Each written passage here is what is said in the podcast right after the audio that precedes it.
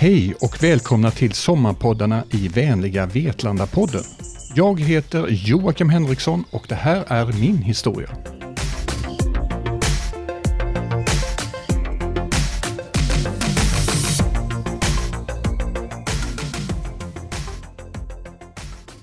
När jag denna morgonen tar fram min finaste ljusblå kostym så vet jag inte att den bara några timmar senare ska lukta brandrök.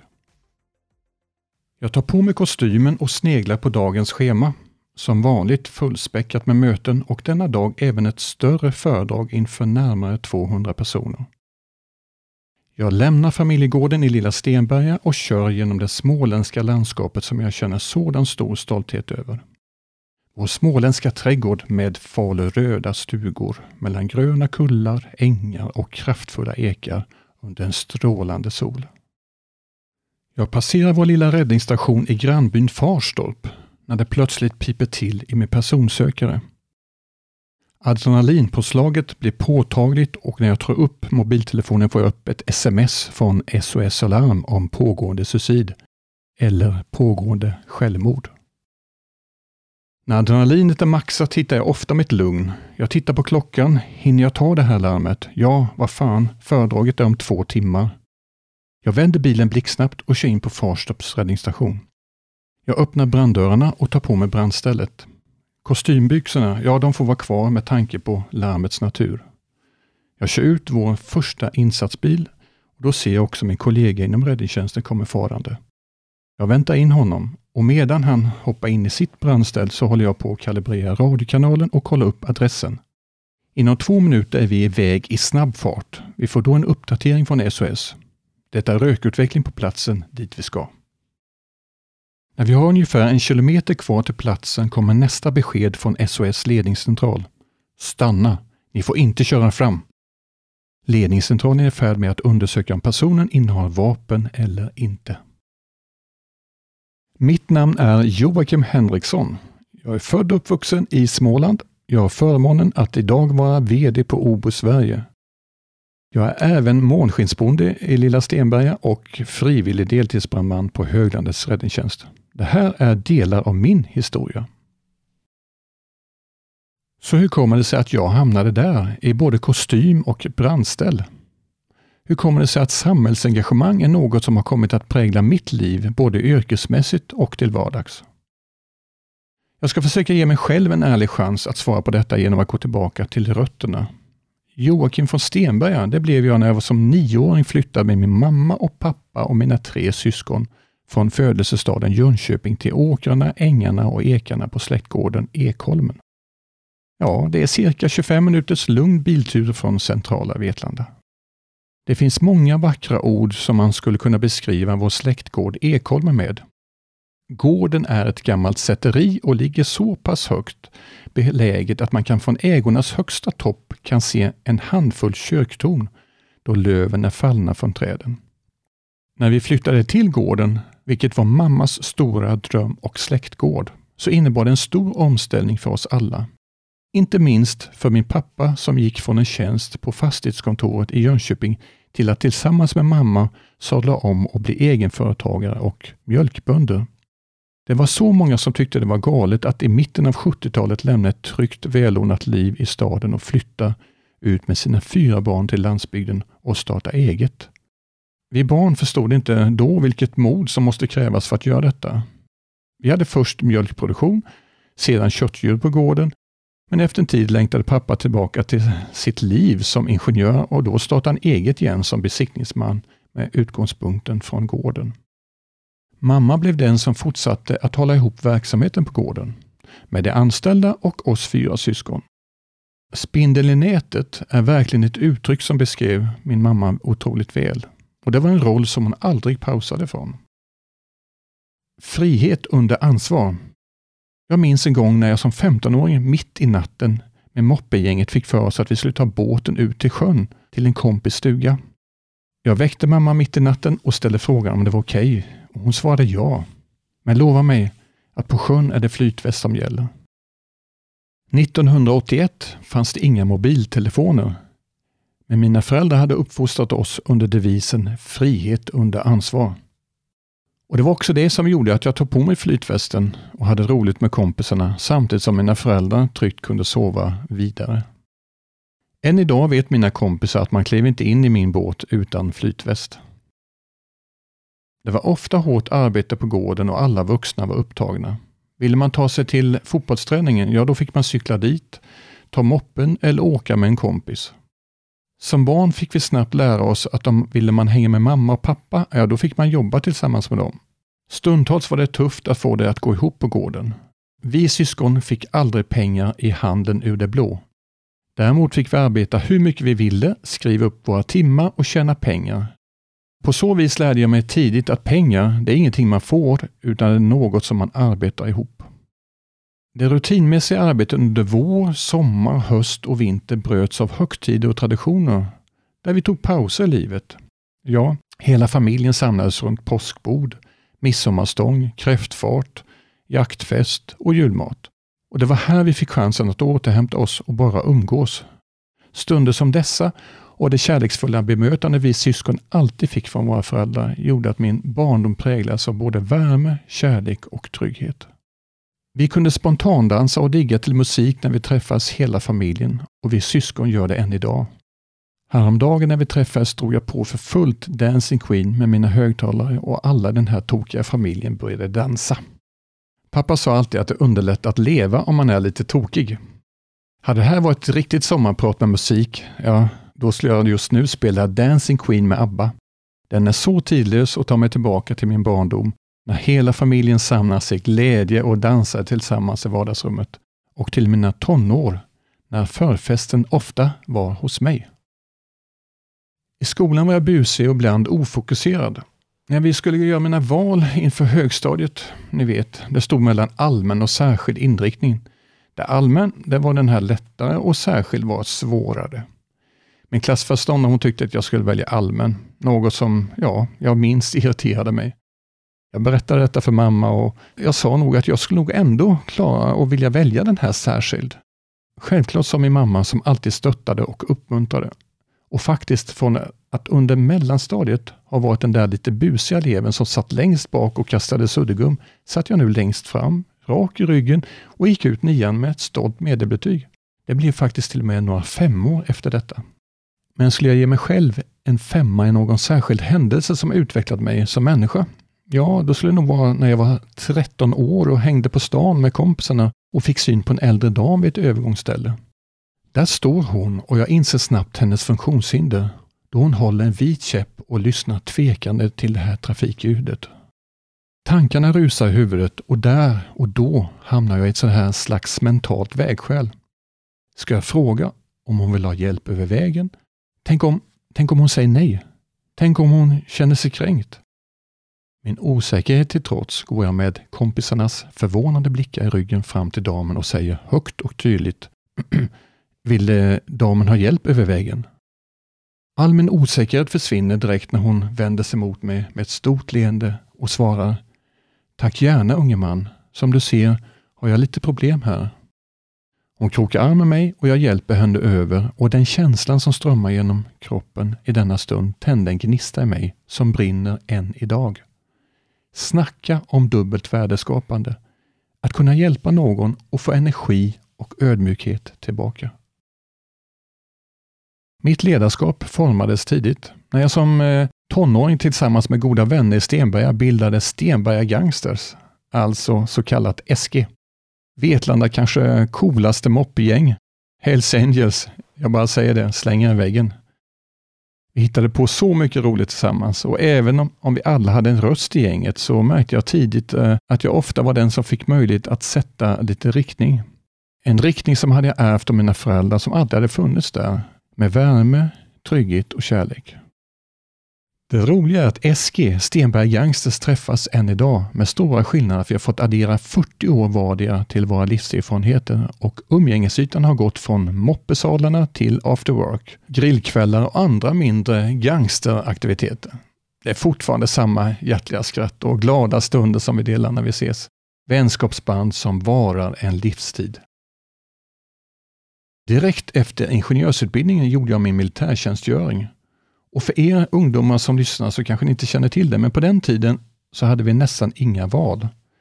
Militärtjänsten eller räddningstjänst.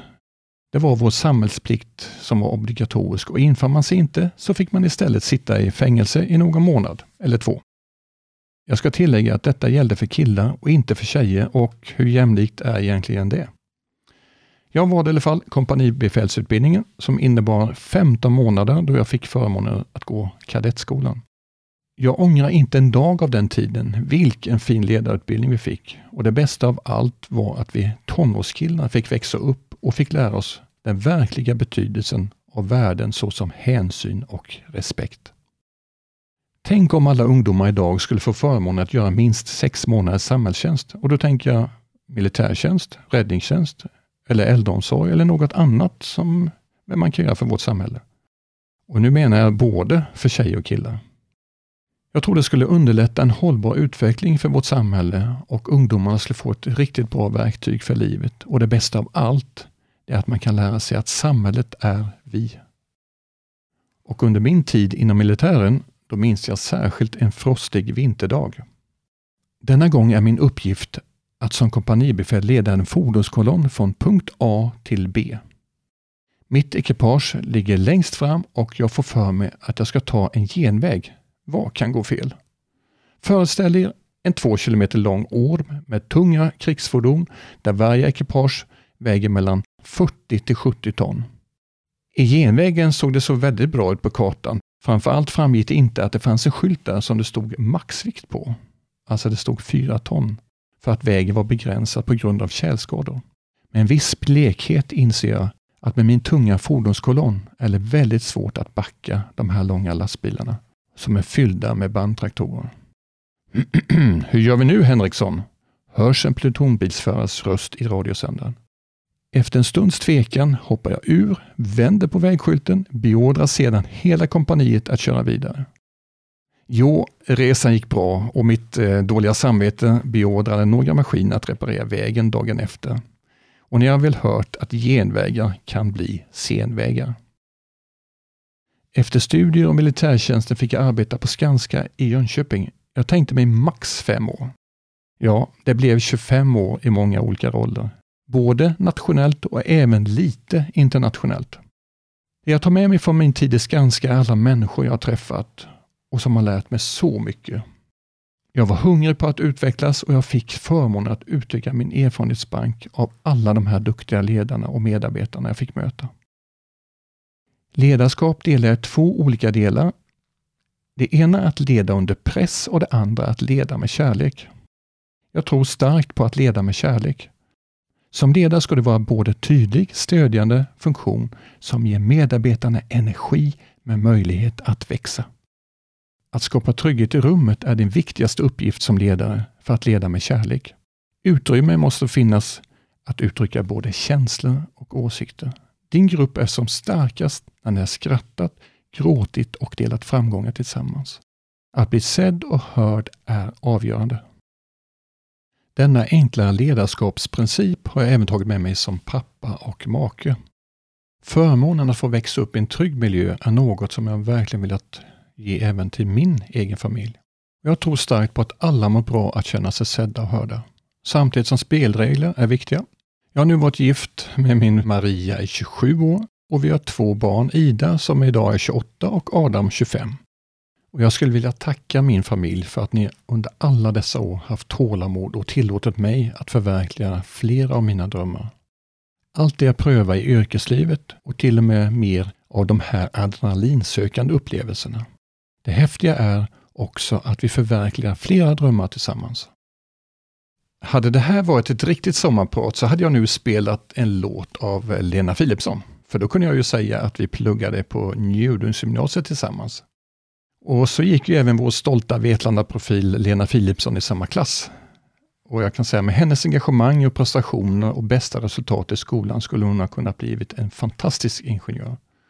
Hon hade dock en annan dröm. Det var tur för oss att hon valde sin egen väg.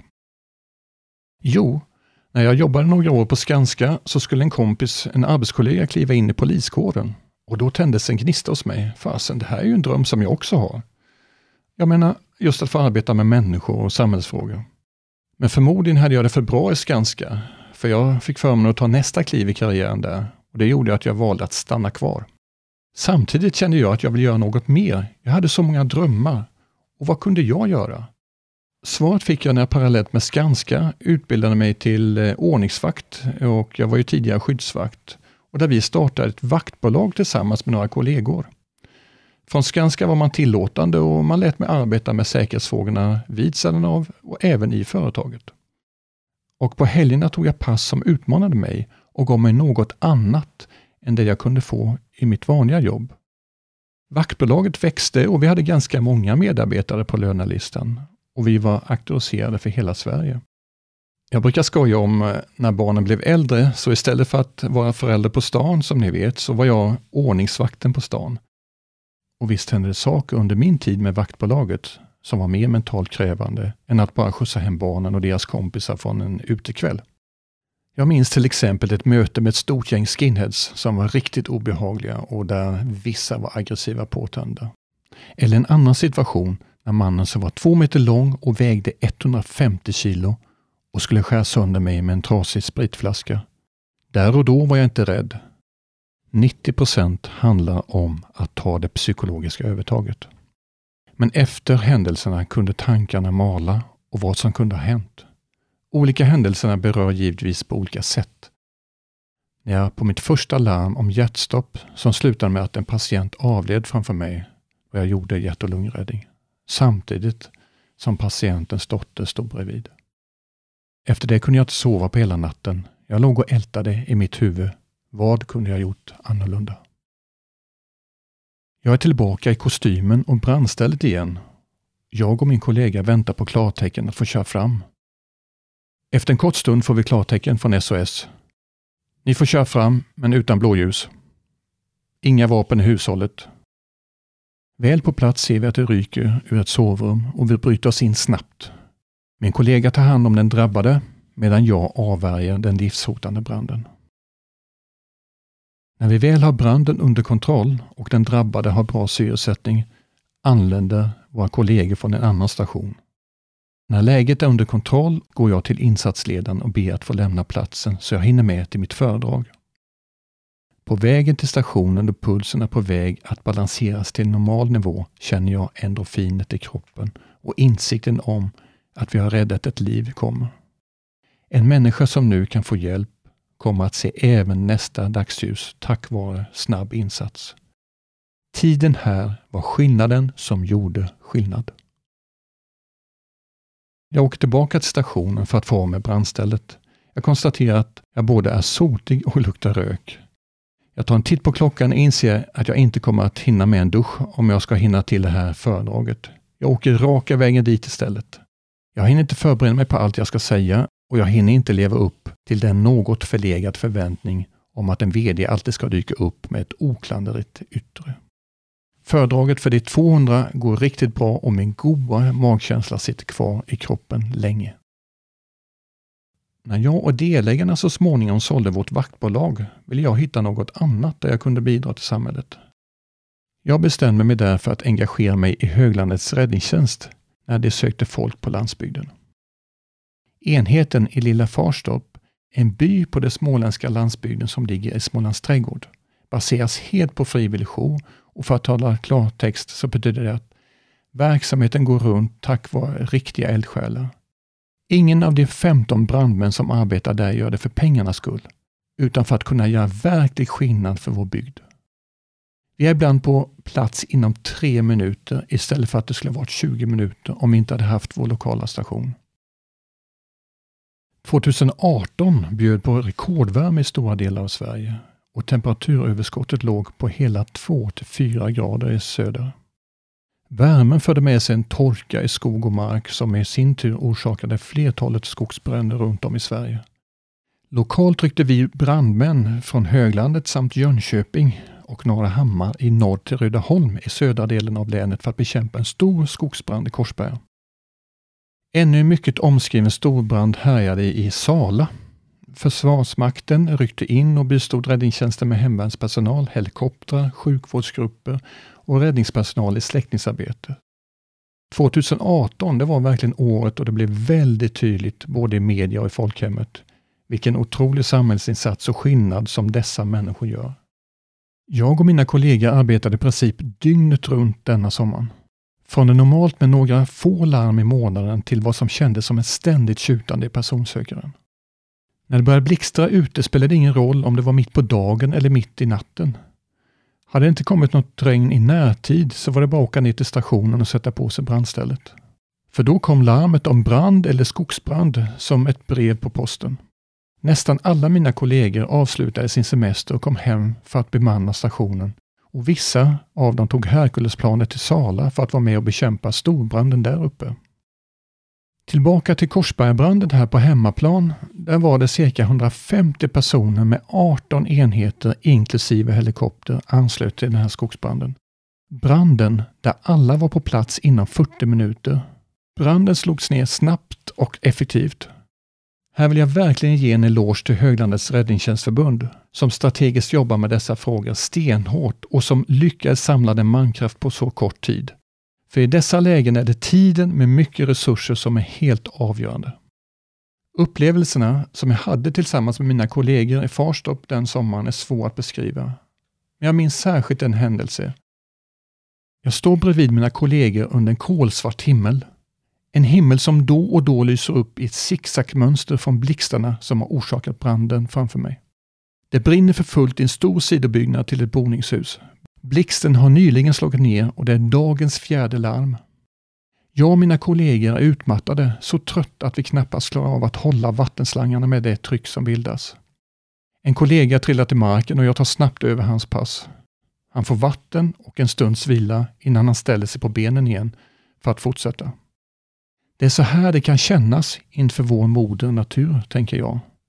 Det är så här det känns att inse hur små vi är på jorden och hur ensamma vi faktiskt är i den stunden. När vi bekämpar en vildsint brand medan lokalbefolkningen sover lugnt i sina sängar. Det är vi mot branden. Och även om vi hade lyft luren och ringt någon annan station så hade vi bara fått till svar att alla är redan ute och kämpar. Och jag vet att alla är lika utmattade som vi. Känslan av hopplöshet och gemenskap har aldrig varit så stark som just då. Och då, ja, då kommer mina tårar och jag fylls av stor ödmjukhet inför livet. Branden är äntligen släckt och vi påbörjar arbetet med eftersläckningen. Inte förrän solen sprider sitt varma ljus mellan träden är vi klara. Och då drar vi oss tillbaka till brandstationen. Vi är trötta och med en tyst förhoppning om att vi ska hinna vila lite innan nästa larm. På trappan utanför stationen där ligger en stor låtburk och ovanpå med en lapp. I burken finns det hembakade kakor och på lappen, som en liten flicka har skrivit, så står det så här. Hej brandmännen! Jag tycker ni alla gör ett jättebra jobb. Därför bakade jag kakor till er. Hilsen Lisa från Tyskland. Det är otroligt viktigt för en enhet som baseras på frivillig jour att alltid ha en kö med eldsjälar som vill göra en samhällsinsats. Därför gör vi mängder av olika aktiviteter och bland annat utbildar vi sexorna i Nye skola genom att utbilda unga hjältar. Här kan vi tidigt lägga grunden till att skapa ett aktivt intresse för samhällsengagemang för landsbygden. För hade det inte varit för Farstorps enhet hade det tagit närmare 20 minuter innan en enhet kan vara på plats när någonting sker i vårt närområde. Den tiden kan vi reducera till tre minuter tack vare vår station. Och jag skulle vilja tacka Höglandets räddningstjänstförbund för att ni tror på oss i Farstorp. Tillsammans är vi starka och tillsammans är vi med och bidrar till en levande och trygg landsbygd. Jag skulle också vilja tacka alla som bidrar med gåvor till Farstorps räddningstjänstförening. Varje bidrag oavsett storlek gör stor skillnad för bygden. En levande landsbygd är för övrigt någonting som jag brinner för också i min roll som VD för Obo Sverige. Jag känner stor stolthet över den utveckling som bolaget gjort sedan jag fick förmånen att kliva in som VD i maj 2014. Vi har gått från 400 till över 1000 medarbetare och att vara en småhustillverkare genom varumärkena Myresjöhus och Smålandsvillan till att också nu bygga både flerbostadshus och samhällsfastigheter. Förra året levererade vi bostäder till över 150 av Sveriges 290 kommuner. Ett år då vi också etablerade möjligheten för svenskar att genom medlemskap också bli delägare i OBOS. Ja, en fantastisk möjlighet för den enskilda individen i den här komplexa bostadsmarknaden. Genom att Obos är medlemsägt kan vi som bolag bidra till samhället på så många olika sätt. Göra skillnad och därmed förändra förlegade strukturer. Värt att nämna är bland annat de satsningar vi gjort för jämställd idrott. Obos är till exempel stolt titelsponsor av Obos damallsvenskan. Och för att belysa skillnaderna mellan herr och damfotbollen valde Obos att under fotbolls-VM, ni vet 2019, kompensera landslagsspelare med en del av de ersättningar som Fifa utdelade till manliga spelare under deras motsvarande mästerskap. Alltså även på detta område finns så mycket att säga. Men en sak måste vi förstå. Lyfter vi inte på alla stenar i samhället och talar om och är beredda att förändra så befäster vi också och cementerar förlegade strukturer som ingen mår bra av. Det som jag är allra mest stolt över i min roll som VD för Obo Sverige är alla engagerade medarbetare i vår organisation. Människor som inte bara sätter sin stolthet i att vi ska leverera bra bostäder, utan också bidrar till den Obos-kultur vi tillsammans skapar genom hur vi är mot varandra och mot alla de vi möter. Vi uppfyller människors bostadsdrömmar. Nu har jag pratat länge hörni och eh, jag skulle vilja avsluta mitt sommarprat med några reflektioner. Viktigt för mig att göra saker som man mår bra av. Och då tänker jag 1. Hitta din dröm. Många mår bra av att hitta sina drömmar och en del ska bara förbli drömmar. Så här måste man våga sortera. Och 2. Sätt mål på de drömmar du önskar uppfylla. 3. Jobba mot målen och gör ditt bästa för att ta dig över eventuella hinder. Man kan styra så otroligt mycket med tankar. Det blir som du tänker. 4. Arbeta hårt. Fira varje liten seger och våga känna stolthet över den. Detta behöver inte handla om pengar utan det kan till exempel gälla bättre fysik eller ja, vad man nu har för mål. Ge utan att förvänta dig något tillbaka. Ge kärlek, var hjälpsam, Ge tillbaka till samhället och våga ge av din egen tid. För om du ger kommer du få mångfald tillbaka. Tack för mig och sluta inte drömma. Det blir som du tänker. Du har lyssnat på Sommarpoddarna i vänliga Vetlanda-podden. En poddproduktion av Vetlanda kommun